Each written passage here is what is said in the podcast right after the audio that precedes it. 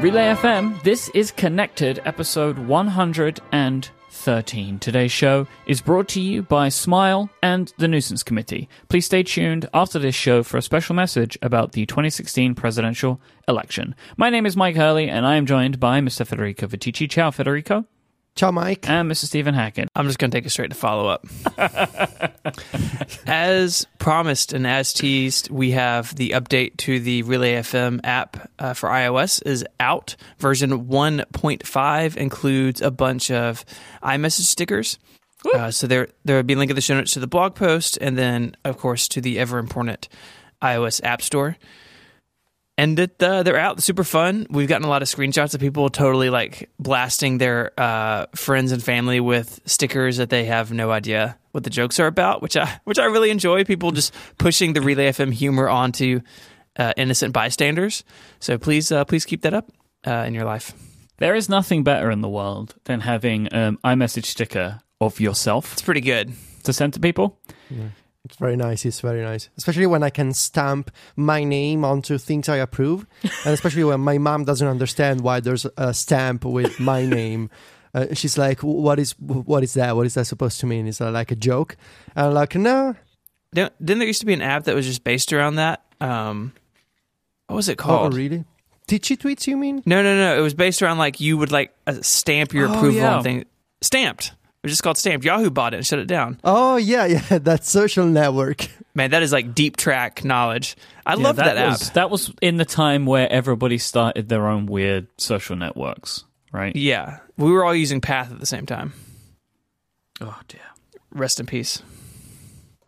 What were we talking about? Uh, Stickers? stickers, Stephen, stickers. We were talking about iMessage and, and bystanders. so if you were enjoying it, this is the obligatory. Please go uh, drop a review on the app in the App Store. That would be really awesome and help us out. Federico, you had questions about stickers?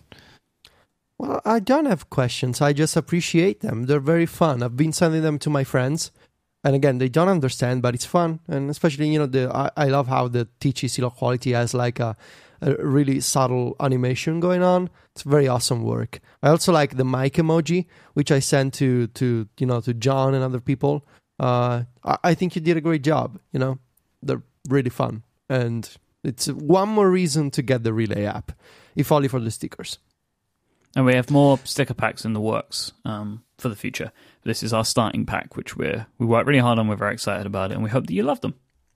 Mhm. Yeah, I, I wanted to know, like, um, was there like a process, like a an election to get to to, to decide the basic sticker packs? Can can people kind of vote on what they want to have next? So, so what we did for this first one was we asked all of our hosts to give us some suggestions of stickers.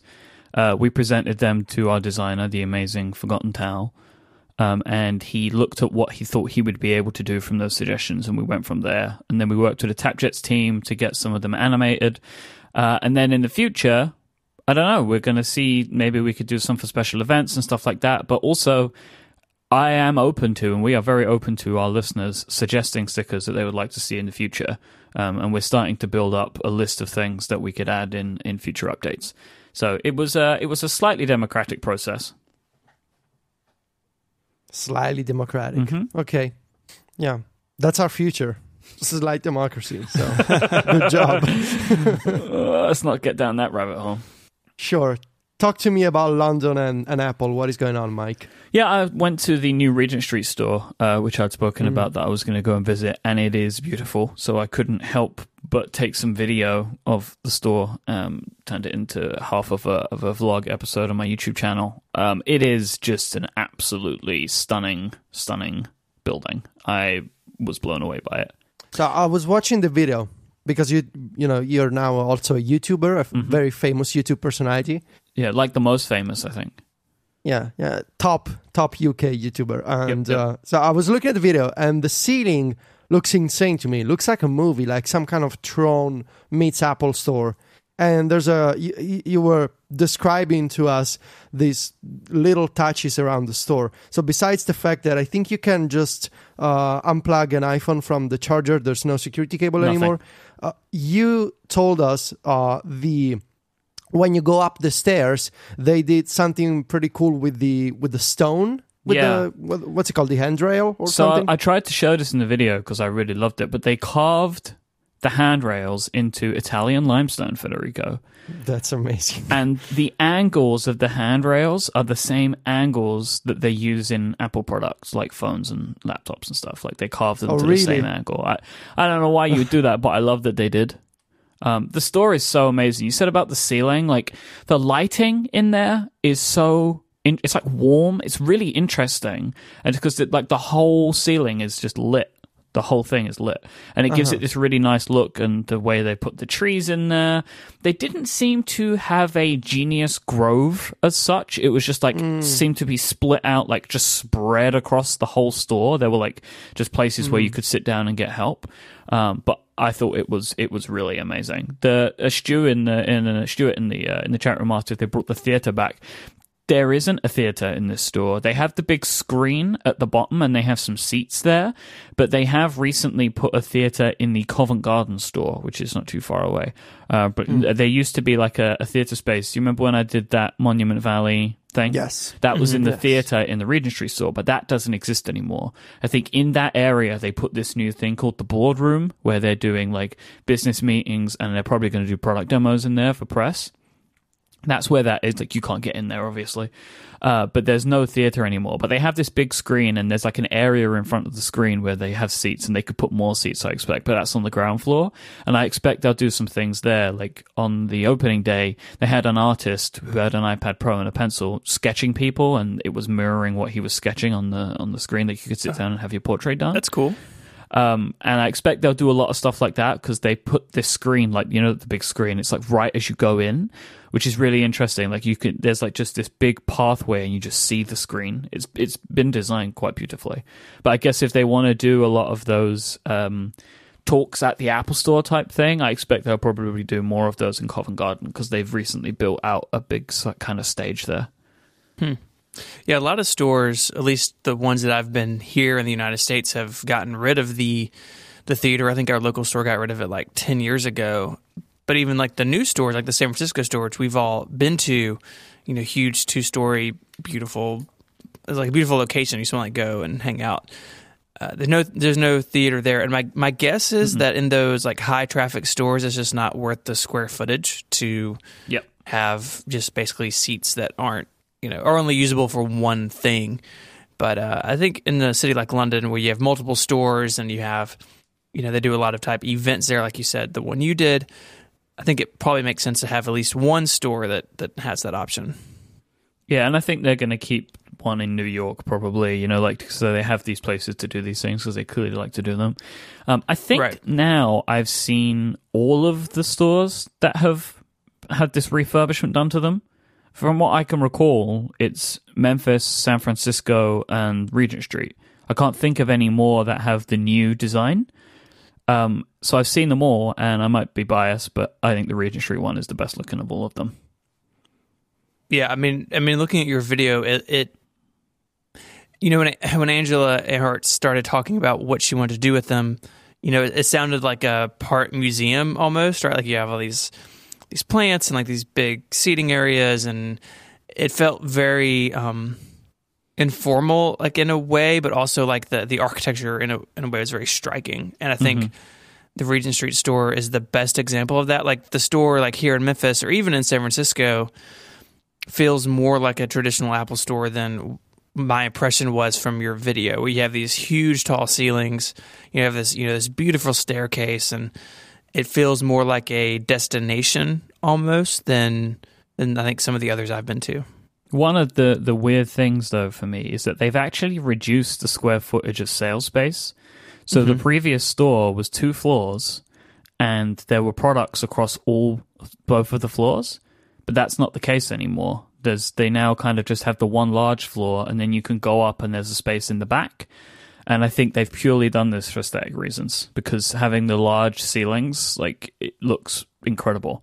Just a just an interesting observation. But yeah, I think when I first heard about the trees, right, and stuff like that, it was like, what are they? Why? Why are they putting trees in the Apple Store? but it weird. It works weirdly well. Like it just, it just feels good. There, there are smarter people than me that come up with these ideas. Yeah, I think it feels cozy cozy but also striking at the same time. I don't know. It's a it's a it's a strange combination of this is like a magnificent work of architecture, but also hey, there's a tree you can sit down Yeah. and talk to people. like there's a weird contrast there, but I also think it works. And my experience is more limited than you guys. I've only been to the San Francisco store. In fact, we've been together to that store, uh, and it felt great. Like it's not as striking as the photos from the Regent Street store, uh, but I think I like this new direction. Like there's a lot of uh, I don't know the way that the headphones, for example, are displayed on the shelves. Uh, actually, not shelves, but you know On like little heads, like the circular heads. Yeah, that's cool. uh, the way the accessories are displayed, the way that you can talk to uh, Apple employees, and you know the trees and the, the the the high ceilings, the big displays. I think it's really beautiful. And I think it's really nice to be able to pick up an iPhone and truly use it without it being cabled to a desk. Yeah. That's that's a really nice touch. Yeah, Those those phones brick, by the way. If you try and take them out, they just brick Yeah. immediately. They've got like a- software on them. Yeah, 9to5 Mac uh, added some details on the special software. They're, they're basically tied to the store Wi-Fi, and as Mm. soon as you walk out the the store, uh, some special Find My iPhone, uh, iCloud Keychain software uh, basically destroys the phone and it's unusable. So don't don't try to to get one and run because it's not gonna work. It's like uh, James Bond getting a mission on a cassette tape, and then you know, or uh, in Mission Impossible, and then the smoke comes out. Mhm. Yeah, this phone will destroy Yeah. in five seconds. Maybe that was what happened to all the Note sevens. Oh, Oh, man, no, man, he did it. No, no, you you went there. No, why, Myke? Why? I think the most interesting thing about this Apple Store and all- all these other ones we're talking about is Apple is getting better at making the Apple stores unique to, their to their location. So, like when I worked in retail, you know, now nine years ago or something, basically all the stores were more or less the same. And then you had like the mini stores that were in malls and they use like brushed metal panels everywhere. But if you walked into an Apple store, they were all more or less the same. You knew where everything was because they were all laid out the same. The width may change and they may have some different features, but they were all very similar. I think that was important for a really long time as Apple was really growing their retail presence. You wanted any Apple store a consumer walked into to be friendly and to not be overwhelming. But now, you know, Apple's obviously a much bigger company, much stronger company than it was then. And I think it's good that they are, you know, they're taking these these elements of their retail stores and remixing them. And I think we saw this starting maybe even with like the Cube in New York, and then they were in the train station in, in New York, and and you know a very unique space where they could take these same elements but remix them in new ways. And it really feels to me like comparing London to San Francisco to those New York stores to like my Apple store, just like a run of the mill, you know, suburban Apple store. They're they are rebuilding them and redesigning them for the spaces that they're in, and it means that like the flagships will always be special. Like no doubt, Regent Street is at the head of that list. But I think it also means that like my just like little Apple store here is unique in, in its own way, and that it may be slightly different than some of the others because of its location. And um, I like that. I think I think it is Apple really paying attention to where their stores go, and as they go through this, what will f- surely be a multi-year process to update all the stores. You know, Memphis was one of the first ones with these new design elements. Um, I expect to see some variation and to see Apple treating them um, differently. You know, even the campus store, which again the three of us went to this summer, they had the video screen, but it was much smaller because you know the campus store is is very small, and that And campus also store is super to- hot. Do you remember that? Very hot to walk near. It's very strange. And the campus was actually much, much smaller than it used to be. Uh, when I was there in the past, it, it was much larger. But I think as they're like updating them and renovating them, uh, I'm excited to see where they go with it. I I love Apple retail. Like I think it's a fascinating corner of the company to, to study, and I think that the decisions like, hey, we're going to um, shorten the second floor and not have as much square footage for an aesthetic reason is like endlessly fascinating.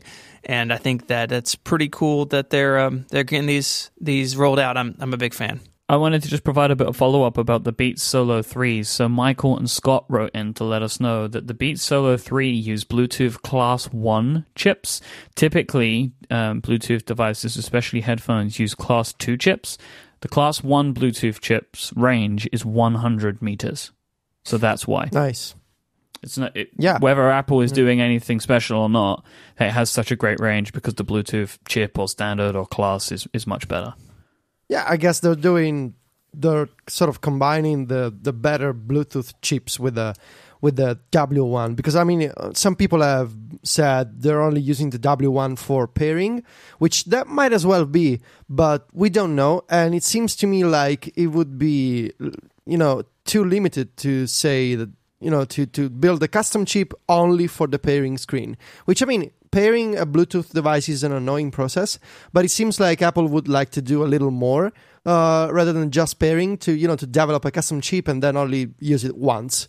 Um, and they seem to sort of suggest this in the BuzzFeed interview that we talked about last week when they said that there's a lot of secret sauce going on. So I guess they're using the you know this better Bluetooth system uh, as the foundation, but then the W1 chip can optimize for everything, whether it's range, battery life, power cons- consumption, or pairing, iCloud sync. Uh, so I don't think it's just for pairing. And definitely the better Bluetooth helps, but I think the the sweet spot is in the combination of the two and sort of the sauce that Apple keeps referring to, but we, you know we don't know exactly what it is. And I'm actually curious to check out the AirPods if sort of if they have the same benefits uh, of the Beats Solo 3 in a much smaller package. I mean, of course, battery life is going to be different, but I want to see if range is the same. I want to see, you know, what the pairing looks like with iCloud because uh, you know there's quite a size difference between the between the Solo 3 and the AirPods. So in theory, we should be getting some kind of news within the next two weeks because we're approaching the you know the end of October real quickly, and in theory, the AirPods should be launching within two weeks, even less maybe. So we'll see. Today, I heard Siri go off there. It's quite funny. Yeah, that was Sierra. Thank you, Sierra. For Jesus, why? Why did I even upgrade this Mac? why did I do this? Did the keycaps grow back that are missing? Did Sierra fix that for you? No, I was I was just playing with my trackpad, and of course, I went over the the beautiful Siri icon in the in the menu bar, Yes. which is like the only colored uh, icon in the menu bar. D- don't even get me started. Yeah, yeah. Anyway, thank you, Sierra, for doing that.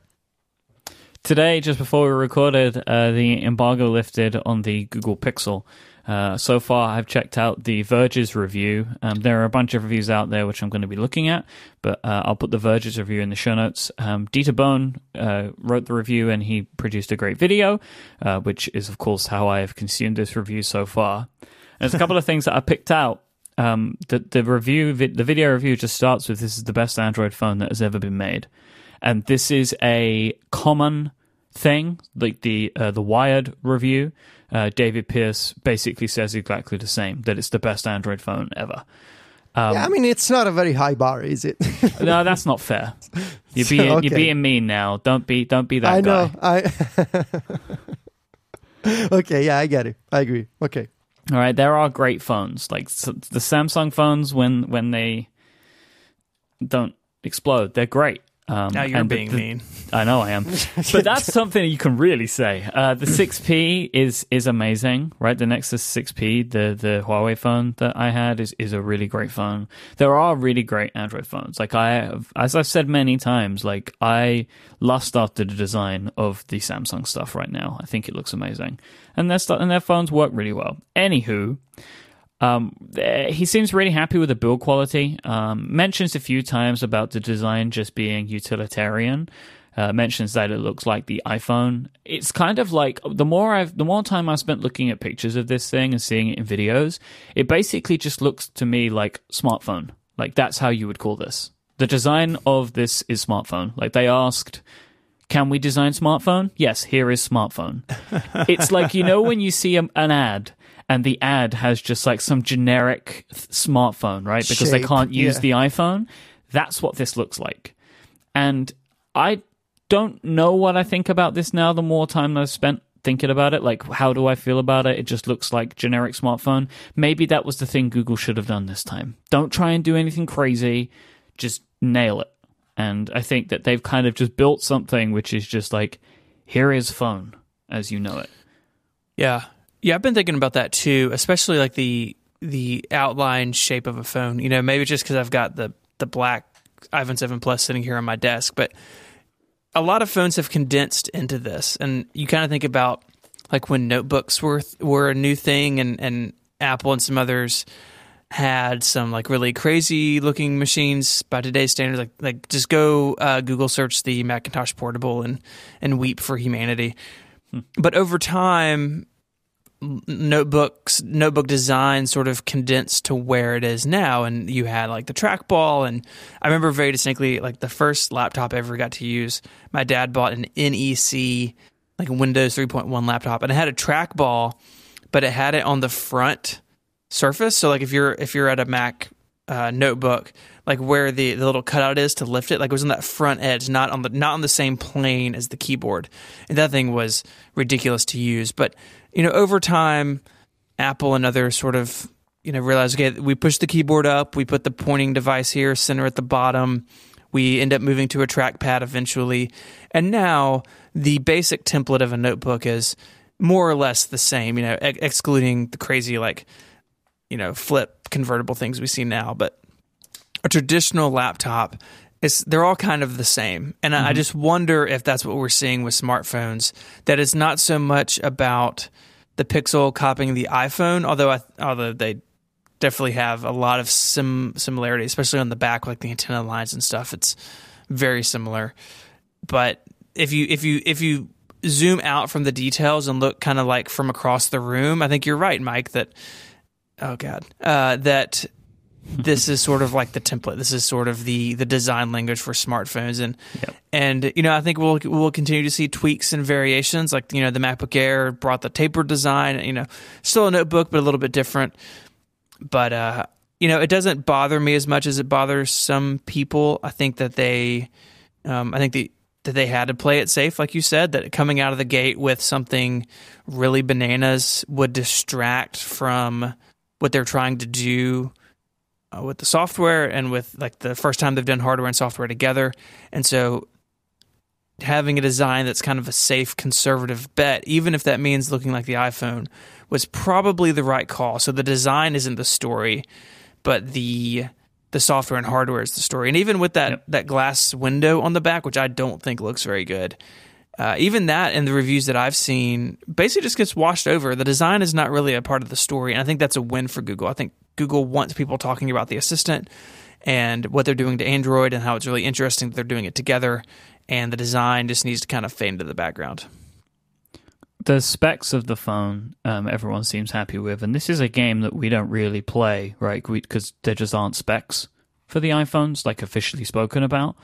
Um, but it's got a Qualcomm Snapdragon 821, which I mean that's lots of numbers, and there's dragons in it, so I mean it's probably a good thing. Got to be It has good. four gigabytes of RAM, which is insane, right? Like four gigabytes of RAM, uh, and it has an OLED screen, which looks really great. Everyone seems to be really happy with that. It's supposed supposedly really powerful.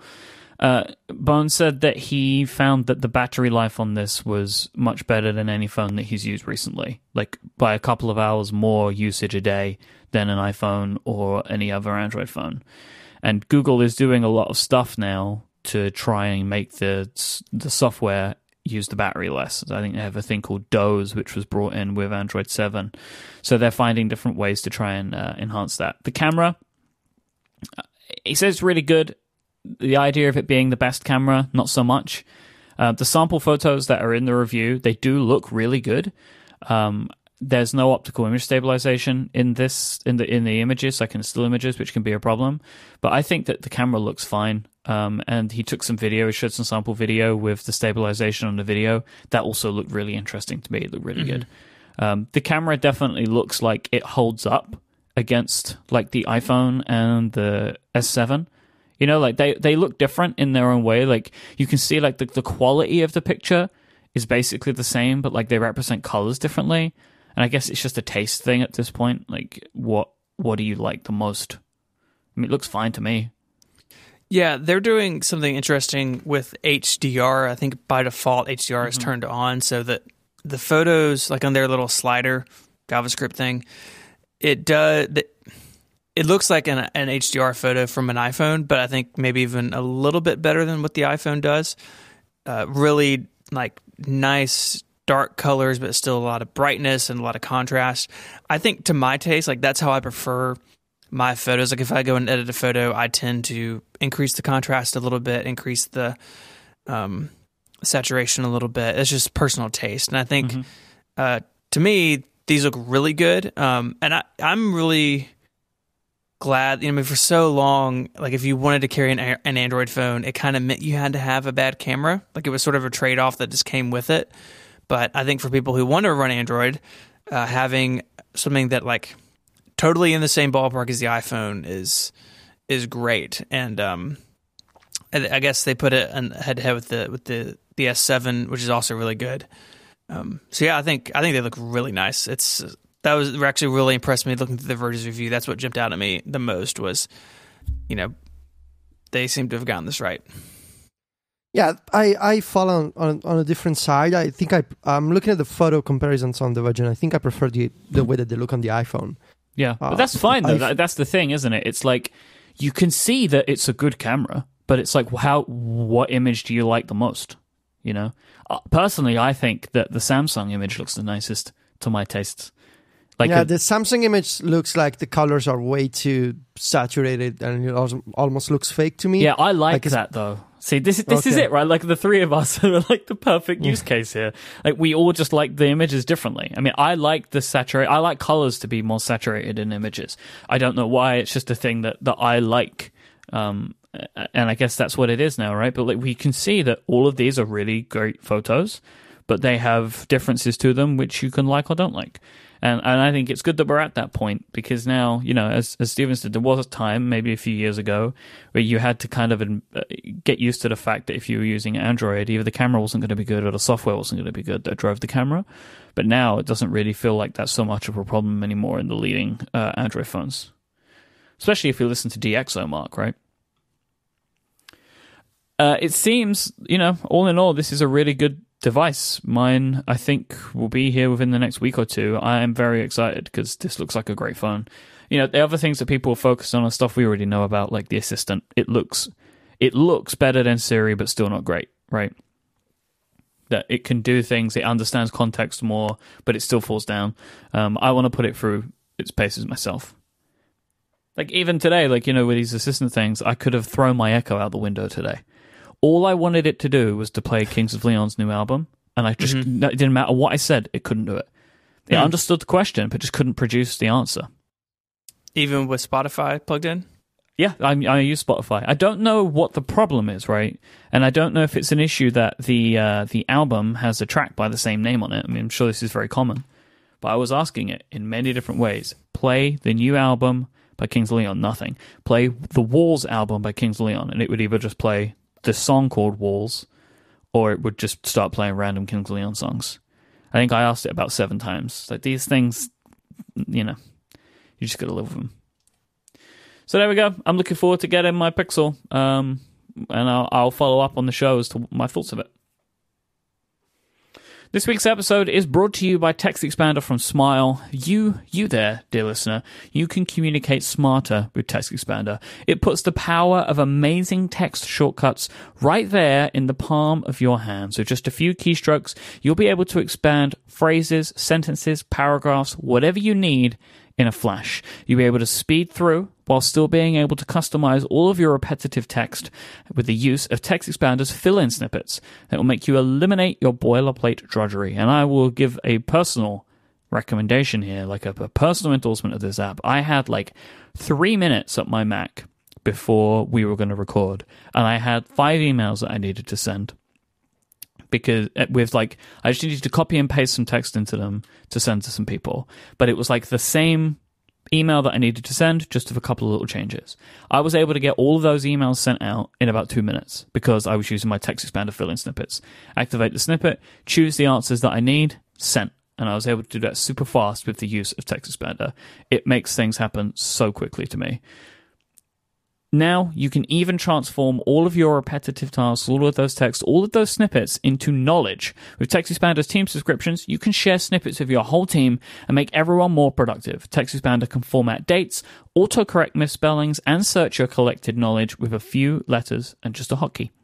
TextExpander is perfect for standardizing and improving the written replies you and your team write every day. It helps you share consistent answers across a whole company and make sure that you're typing the right stuff wherever you need it. Like something that I like is, you know, now I'm sure many people have set up Mac OS instead of OS 10 and they have a nice mm-hmm. little text expander that can flip it over for them. You can try out TextExpander free for 30 days and TextExpander subscriptions include the software for the Mac, the iPad and the iPhone as well as Windows in beta. But we have a very special offer for you this week. This doesn't come around very often. Go to smilesoftware.com slash connected and you will get a 50% discount on your first year of your TextExpander Lifehacker subscription. This offer ends on November 15th. Go to smilesoftware.com slash connected for more information and to claim your 50% discount. Thank you so much to Smile for their support of this show. All right, Federico. I can't remember where this came up. I, me and you were talking a couple of days ago, and you mentioned to me that you were going to get a new Chromecast. Mm-hmm. I didn't know that you had one of these things. I didn't know that you used it. Um, so you have an Apple TV. I do. Why do you use the Chromecast? Like, what do you like about the Chromecast? Well, there's a bunch of reasons, um, and and I think I, I've been thinking about this, and I, and I, and I, and I believe I got to the to the basic reason. So the there's a few aspects that I like. Like the setup is extremely simple. You just log in with your Google account, and that's it. And if you're already signed into your Google account with Google's other iOS apps, whether it's Inbox or Google Calendar, whatever, it just picks up one of those accounts and just tap it, and you're good to go. It does an initial setup, a bunch of updates, and you're it's done. Uh, there's no like complicated backups, restores, whatever. It's all done with the Google account. Uh, the killer aspect for me is the YouTube integration in the YouTube app. So whenever I, I use YouTube a lot, and and I think it's the I think it's the YouTube is the TV channel that I watch the most with my girlfriend. Like we're constantly watching YouTube videos, and I mean, including your channel, Myke. So uh, having a, a Chromecast icon in the YouTube app with with one tap, literally one tap, it goes off to my big TV. That's awesome, and it's something that I could do with YouTube clients and AirPlay, but it, you know, I don't want to do that. It's just simpler to use a Chromecast, and of course, Chromecast as a protocol is integrated in many apps. It's in YouTube. It's in Infuse, which is the uh, a video player app, which is awesome for iOS. It plays literally any format. It's integrated with the Synology apps. It's basically in Plex. I mean, it's become a standard at this point.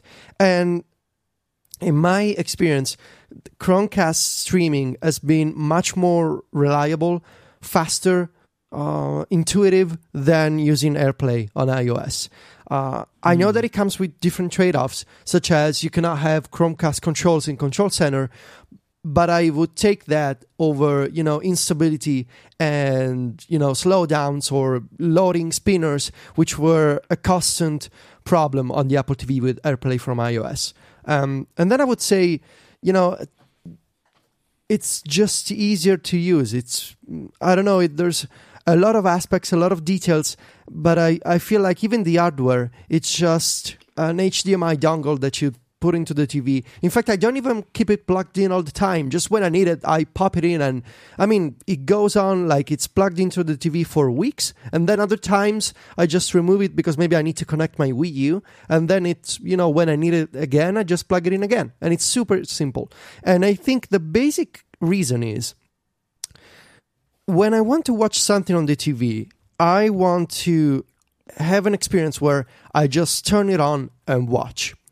And I feel like with the Apple TV, whether it's an AirPlay problem or the design of tvOS itself, which is very app centric, it's very modeled towards the iPhone where you browse apps. I don't want to do that. I just want to turn something on and watch.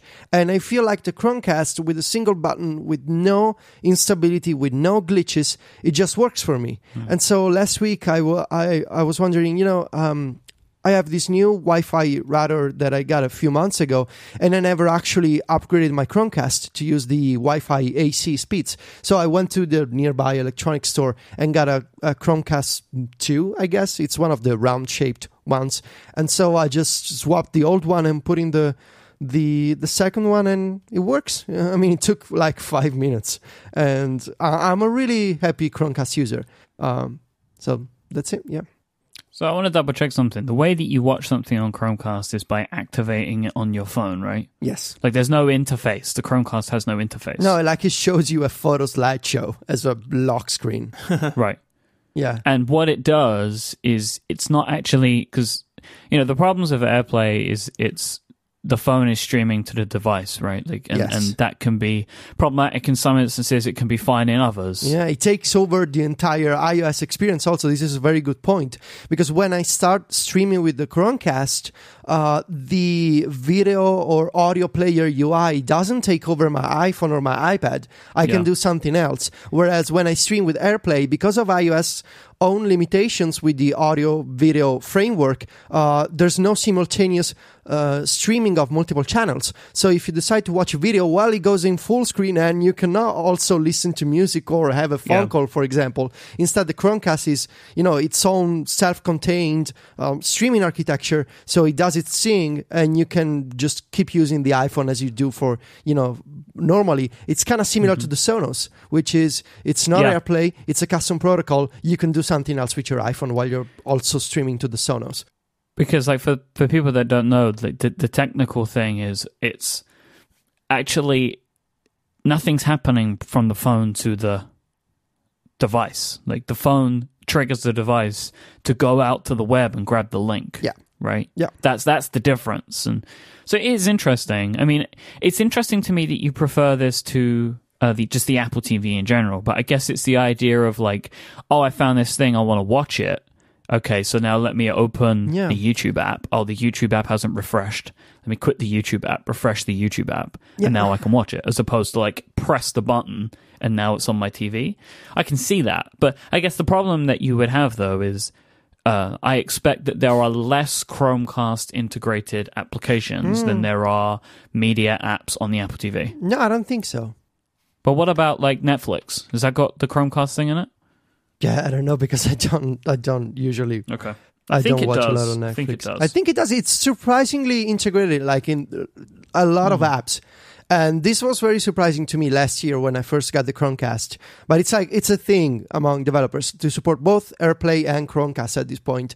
And honestly, I feel like the Apple TV just feels clunky to me. Whether it's the App Store or iCloud or you know browsing apps, there's something to it, or maybe it's multiple little issues that add up and the entire thing feels just slow.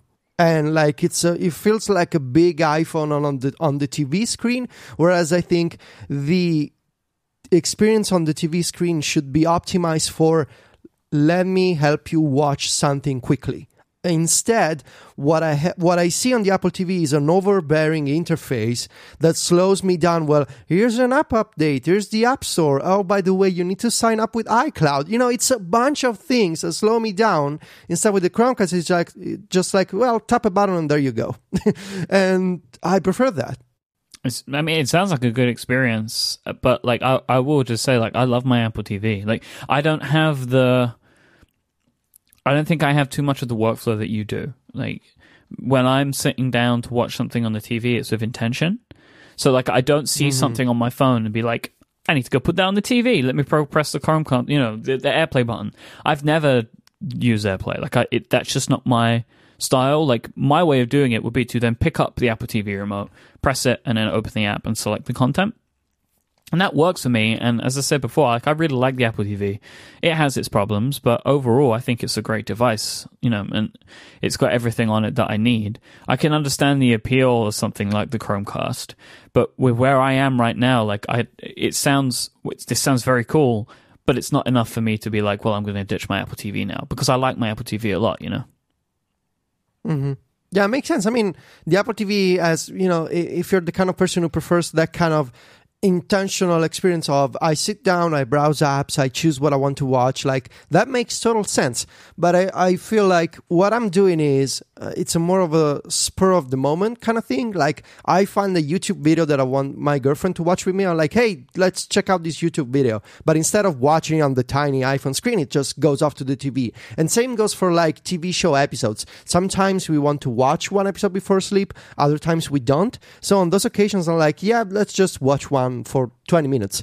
And I just feel like opening Infuse and then tapping a button, it's easier than doing the whole dance with the Apple TV.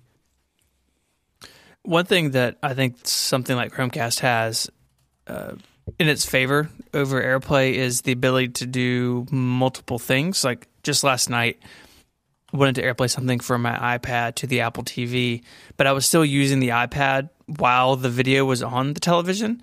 And so, you know, I I the video I was watching was in Safari, AirPlay to the Apple TV, close Safari, open Tweetbot, and someone had sent me uh, something in a tweet that I wanted to see. And of course, I tapped it, not remembering that I was hooked up to AirPlay. And what I tapped started playing, like overrode what was being sent to the Apple TV and started playing it there, as, a, as opposed to playing it on the iPad. And it's it's actually a little embarrassing how often I do this, where I'm airplaying something from the iPad or the iPhone, and then I'm still doing something else. Um, and it kind of breaks that second screen experience. Where, if I understand correctly, um, if you're Chrome, if you're doing something on Chromecast, you can play something else on the phone locally, right? Because the Chromecast is pulling down the feed. Is that yeah? Um, and so that, that's like a, it's a little thing, and I, I do wonder if it's like only I'm the only person who runs into this, or I just you know forget it all the time. But it's definitely uh, annoying. Is like I was watching something that my kids wanted to watch, and then I hit something in Tweetbot, and it like overrides the video, and suddenly I have like a family situation. So I wish AirPlay would be a little bit smarter about that sort of thing. Just saying I am pulling my feed from Safari, and don't change that until you you know the user goes in and says stop airplaying from Safari, and I, I, get what they're trying to do. They're trying to to make it really easy if I just want to change what I'm airplaying, but I definitely run into that on a fairly regular basis where um, I just kind of forget how it all works, and that, that can be a little frustrating. Yeah, yeah. I so said this is why I just never use it. Like, plus with my dodgy internet connection here, I mean, I don't know if this is if it's because of that. I have a bad router or whatever. But I tried to use AirPlay one time to stream something from my Mac to my Apple TV, it was a nightmare.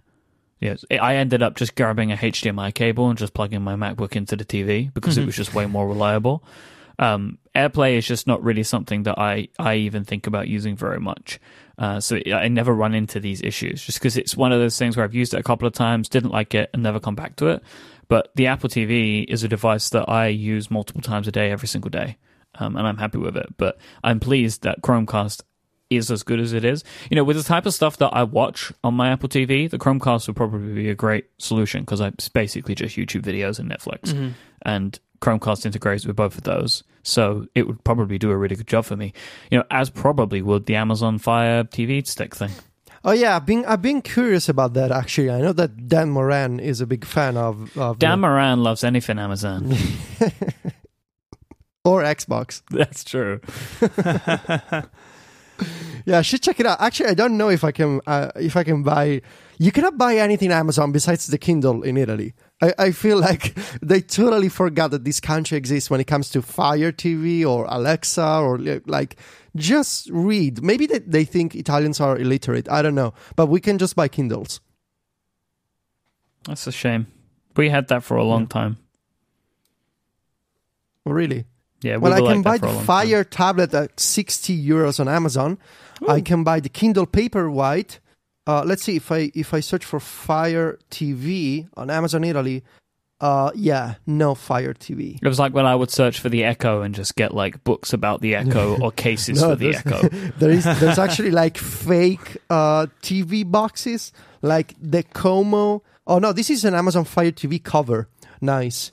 Uh, there's Akaso Q box these like fake Chinese Android. Please buy that things. and review it. You should get that one. No, do it right no, now. No, no, I'm not gonna do no, that. No, it's your turn no. to spend money on the show. Myke did it, then I did it. It's your turn. This is a really bad thing for us to choose to make him spend his money on, though. You know. I know, but humorous. Should we move on? yep. So Federico came to us with a question for topic number 3 Mm-hmm. and his question was, "What is the last iOS app that genuinely impressed you?"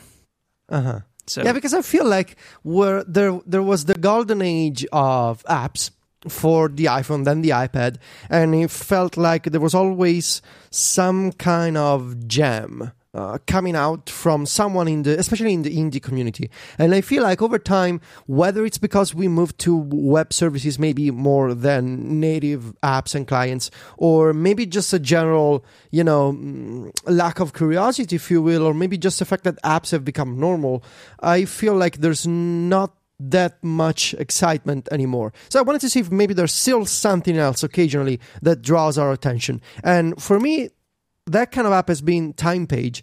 TimePage is a calendar client by Moleskine. You know, they make actual like little agendas and what what's the proper name? Week Notebooks. planners? I don't know. They make notebooks. Yes, yes. You you are the pen guy, so you know. Yeah. Um, so TimePage is a calendar client for the iPhone, and it came out on the iPad as well last week. And it's by far, and I mean, I try a lot of apps, but it's by far one of maybe the best looking app I've seen on the iPhone and now the iPad in years. Every time I hear you mention this app, I'm like, I should check it out, and I just never do. So I'm I am downloading it right now. the use of typography, the multiple colors, there's multiple themes you can choose from, and each one of them has been, I I feel like it has been thoughtfully chosen by the developers. And the animations are even better than the, the visuals, the, the static graphics alone. Uh, the animation work that went into TimePage is impressive.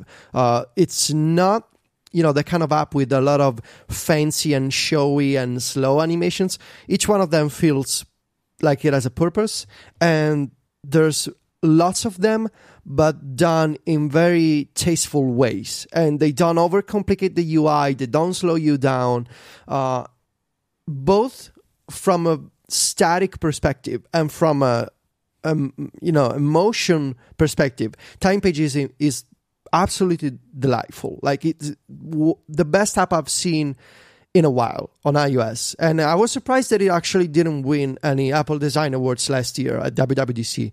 Um, because it, it totally feels like one of those new apps that Apple should celebrate that are still coming out on iOS. And from a functionality perspective, even, uh, it's a calendar client. So it works with any calendar that you have configured on, a, on your iOS device. And it also has all of these different little additions, like you can check the weather for events that you have in your in your calendar. You can check a forecast for an upcom- uh, for a location. You can change different transportation methods, and even the way that you know the you know calendars are not ex- exactly one of the most exciting areas of when it comes to design. You know, there's not a lot of innovation happening when it comes to displaying weeks on a calendar, but I feel like TimePage um, has a bunch of little interactions that sort of bring a breath of fresh air into this space, whether it's the way that you choose which calendars you want to display on the month view. Like you can tap and hold, there's a calendars are displayed in a sidebar on the left side, and you can tap and hold them. And as you move your finger horizontally, the month view of the calendar gets uh, different colored indicators on different days if you have an event that belongs to that calendar. It's uh, hard to describe in, when talking about it, but uh, trying it, it makes total sense. And it's fu- TimePage is full of this kind of subtle yet useful additions. They look great. And I to- again, I totally believe that Apple should give an Apple Design Award to this app next year, WWDC. It's on the iPhone, now it's on the iPad, it's on the Apple Watch. They support uh, complications, WatchOS 3, you know, notifications, all the great things that you can have on iOS 10. I'm pretty sure they don't have an iMessage app yet. I wouldn't be surprised if they're working on one. So you know, um, I used I used to I used to be surprised, especially when I started MacStories. I used to to be surprised by a new app on a weekly basis, and then over time, uh, that sort of app excitement kind of kind of died down a little, and then we've been. I mean, especially for the past couple of years. uh, we've seen you know major app updates, sequels, but not exactly a lot of innovations. And TimePage feels new, and you know, props to Moleskine for you know being one of the few developers that are still making great native iOS apps for the iPhone, for the iPad, for the Apple Watch. It's not on the Apple TV, so I'm sorry, Myke, you won't be able to check the calendar there, but go check it out. It's beautiful and it's very cool. The uh, setup is incredible. Yeah. This is an amazing app. I have a question for you though. Is this your calendar app? Now that there's an iPad version, it came out last weekend on Friday, so I bought it right away. I wasn't on the beta, so I couldn't know what it was going to be like. I think it will be. Um, I need to test it like properly in the next uh, few weeks, but I think now that it's on the iPhone, Watch, and iPad, I think it has a a good chance of becoming the default. Uh, I like as I wrote in my iOS 10 review, I like what Apple is doing with the calendar on iOS 10 with the automatic suggestions for event creation and, you know, search, that kind of stuff. I also like, despite the awful home screen text label and the fact that it lacks an iPad version, I like the Google Calendar app for the iPhone uh, because it's very smart in helping you create new events based on your history, but it's only on the iPhone. Uh, so I think TimePage has a good chance of becoming my default, but I gotta, you know, sit down and run a comparison between Apple Calendar, Google Calendar, and TimePage. But my first impression is that it's going to go on my home screen. But maybe we can follow up on this in, in a couple of weeks. So I'll flat out agree with you in that this is one of the most beautiful apps that I've seen in a long time, but I couldn't make this my calendar app because it doesn't have natural language. Oh input. yeah, yeah, yeah. It doesn't like that's for me. That is just like a that is a total deal breaker mm-hmm. with yeah. calendars now. Like yeah. Fantastical has locked me into this system of just typing my events in. Like as well, there's been an update recently, and I hadn't tried this for a long time. Like Fantastical Hours had time zone support for event entering for a while, but you'd have to use the time zone code. So, for example, you would have to type in 10 a.m. EST for Eastern time. They made a change recently. You can just type in 10 Eastern and it knows what you mean. And like, I cannot live without that. Like, I need that. I need because it, it's not even so much of just like the oh a lunch at twelve o'clock in my own time. I can't enter that in myself. It is the case of like somebody says to me, oh let's meet at two o'clock Eastern time, and I just type that into my calendar app and it knows what I mean. Mm-hmm. That is something I can't I can't live without now. So once TimePage gets natural language, maybe you can switch to it. I I would because it's gorgeous. Yeah. Like this app, I've only been playing around with it for like two minutes and I am blown away by its design. But that it's missing an inc- incredibly key thing yeah. for me now. Yeah. It's like an email app without notifications.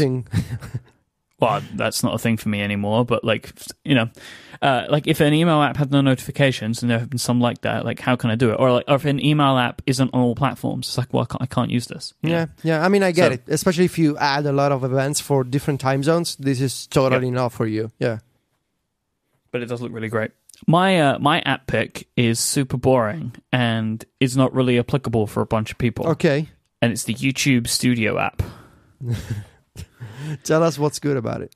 Before I do, like I'll say, like I'll, I'll echo your thoughts in that uh, it's difficult for me to pick out an app like this now because so many of the apps that I use I have not changed, like the really important stuff. So, like the calendar thing, like I'm not going to change because Fantastical is exactly what I'm looking for. It is an incredible app, but I'm used to it. Like I don't think that there are as many breakout amazing successes anymore because the a lot of it is quite mature you know. So I so I think that a lot of like the really impressive, amazingly done ideas have already been done, and now a lot of apps that come out kind of follow along that, and we expect more from them. You know. So I think that's why we're in a in a kind of probably like the silver age. You know, like you said, we were in the golden age. We had that. We're in like the silver age now. It's more mature, and things are kind of like expected at a higher level. But the reason I like the YouTube Studio app is because it's incredibly well organized.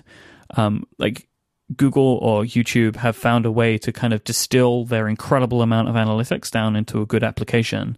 I find the analytics uh, much easier to understand and go through than what's on the web. So, like my views and subscribers and stuff like that. Um, I like that also I have the ability to just have all of the comments that I get in like a long list and I can reply to them and respond to them right there. And you can also make some basic changes to metadata and stuff like that to your videos. Um, I think it works. It works really well for me. It does the job that I need it to do, which is to have access to all of this stuff on the go. And as with all Google apps, it has really great kind of account switching support. So I'm able to flip over to the Cortex channel super easily without needing to put passwords in every single time. They're always just there because I authenticated them once in a Google app, which is something you mentioned with the Chromecast stuff. I love that. I love like the Google apps and the Facebook apps and stuff like that where they just know who you are so you don't have to keep entering your information over and over again. But yeah, I think that it's a really great design app and I know it's super boring for everybody. So I'll kind of give a quick shout out to an iMessage application that I like, which is GamePigeon. Um, the I Game love Pigeon Game app. Pigeon. yeah. Basically, it's just me and Stephen just play the 8 ball app in messages. Like they have an 8 ball game, which is super Yes. fun. And every now and then I'll get a message from Stephen and it's like, it's your turn. And I'm like, yeah. so that's a great app. I've, GamePigeon has a bunch of um, games in it, but I've not played any of them other than 8 ball. But uh, it is a really great, it's like a, it's a really, really great application. So. I like that one a lot. So there's another one. That's fun because it, it does it in a really fun and cool way to, to make the games work. And one thing that I really like is it automatically sends the message that you don't have to keep tapping to send and stuff like that. It's, it's really well done. So I am going to pick. It's an app that's been out for a little while, but I have started using it more, and it's Talkshow, and it doesn't really genuinely impress me as an app itself. In fact, the app is a, a little buggy in places and was kind of super broken on the iPad for a while. But what it does is is pretty neat. So if you've ever followed along, if we're covering an Apple event or a Google event live, um, we're now doing that in Talkshow more and more, and it's sort of a cross between tweeting and like they call it public textings. I don't really agree with that description. I think it's kind of like a a micro Twitter in a way, where you can just spin up a room and you can subscribe to a room, and then any of the hosts can add text or links to that room. And so if the three of us are covering an event, you know, we get people can come in and, and join the room and read what we are writing about it in real time, and people can submit questions, and there's polls now, like all sorts of fun stuff. It's it's just a nice way to cut to do coverage of an event that's not like out on Twitter for all of our followers to see. Like it's a little more um, condensed and a little more um, like purpose built. It, it's kind of walled off, yeah, right? So you don't need to like spam your Twitter feed. Right. Um, so it's uh, it's been a lot of fun. Uh, we've been doing them a lot with Jason and some other people, and like I said, it doesn't really fit the criteria of like well polished, beautiful app. Like it's very utilitarian, but it um, what it allows and this type of creation you can do within it, I is really fun and interesting to be a part of. So, um, I think that that is the the the first pick I would make. The the other I would bring up. Is, I would say, just if I could have one thing to Talkshow, like, Sure. I really like recently that they added the ability to ask for people to ask questions to the hosts. Mhm. That's a really great feature, like the Q and A feature. I, th- I think that's really good. Like, so when whenever we do those kind of uh, live blogs, basically, uh, people can ask questions and you can accept the questions, and, and that works out really well. Yeah, I think I, I think it's really uh, it makes it m- more interactive as opposed to just like a one way like um one way thing.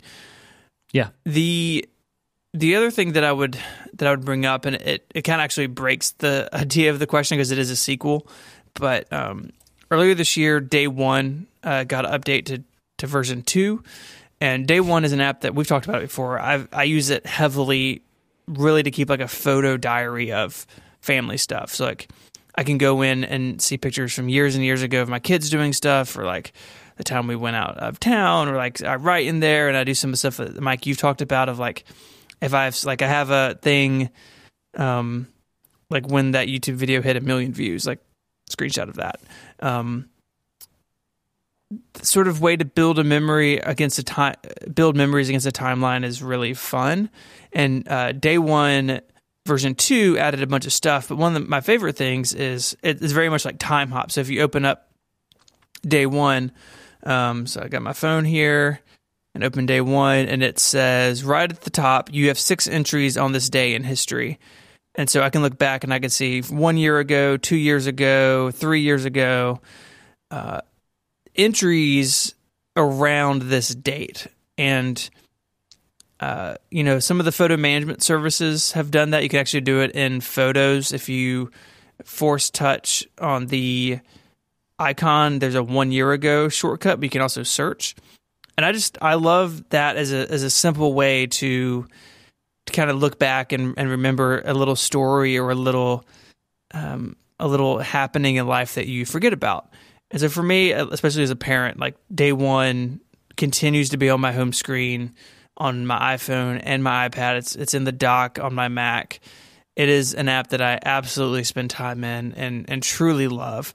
And uh, the new version, uh, even though it's it's an update of the original, is something that I really uh, I have a lot of enjoyment and a lot of uh, attachment to this app. So I think that's it, right? If we picked all of our delightful apps, that's a good idea, Federico. Yeah, yeah, I think so. Um, it's uh, you know, we used to do this a lot of a few years ago, and I kind of wanted to, you know, try it again and see. You know, those are good picks, indeed. Yeah, yeah. Thank you guys for for being up for it. Thank you so much for listening to this week's episode of Connected. I'd like to thank again our sponsors for this week, Smile and the Nuisance Committee. If you'd like to find us online, there's a couple of places that you can do that. You can find Federico's work over at macstories.net, and he is at Viticci on Twitter, V I T I C C I. Stephen is at ISMH, and he writes over at 512pixels.net, and I am at imyke, I-M-Y-K-E. And if you'd like to see me rather than hear about me, you can go to my YouTube channel, which is youtube.com slash Myke Hurley. Uh, please go and download our application, Relay uh, 1.5. The Relay FM app now includes the stickers, as we mentioned. You can get that in the App Store, but of course, you will find uh, links to that in our show notes, which are at relay.fm slash connected slash 113. We'll be back next time. Thank you so much for listening. Until then, say goodbye, guys. Arrivederci. Adios. Donald Trump says he alone can solve America's problems. At his rallies, he whips his supporters into a violent frenzy and says that people who have criticized him will suffer when he's president. Trump blacklists members of the media that write negative stories about him and says that when he's president, he'll restrict the rights of the free press. He openly calls for the U.S. to commit war crimes and says that we should torture and kill the innocent children of suspected terrorists. Regarding waterboarding, he said, even if it doesn't work, they probably deserved it anyway.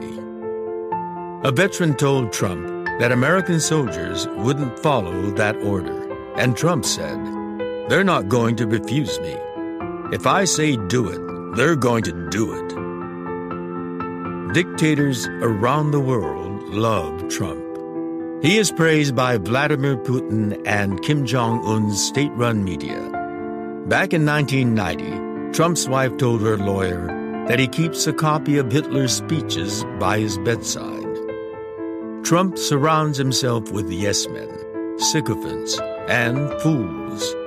There's nobody in Trump's inner circle that will tell him no or correct him on the facts. Now Donald Trump gets classified national security briefings, and he has repeatedly asked why the U.S. can't use its nuclear weapons. As Americans, it is our duty to resist fascist dictators wherever they rise up in the world. This November, we are not going to elect one here. The Nuisance Committee is responsible for the content of this advertising.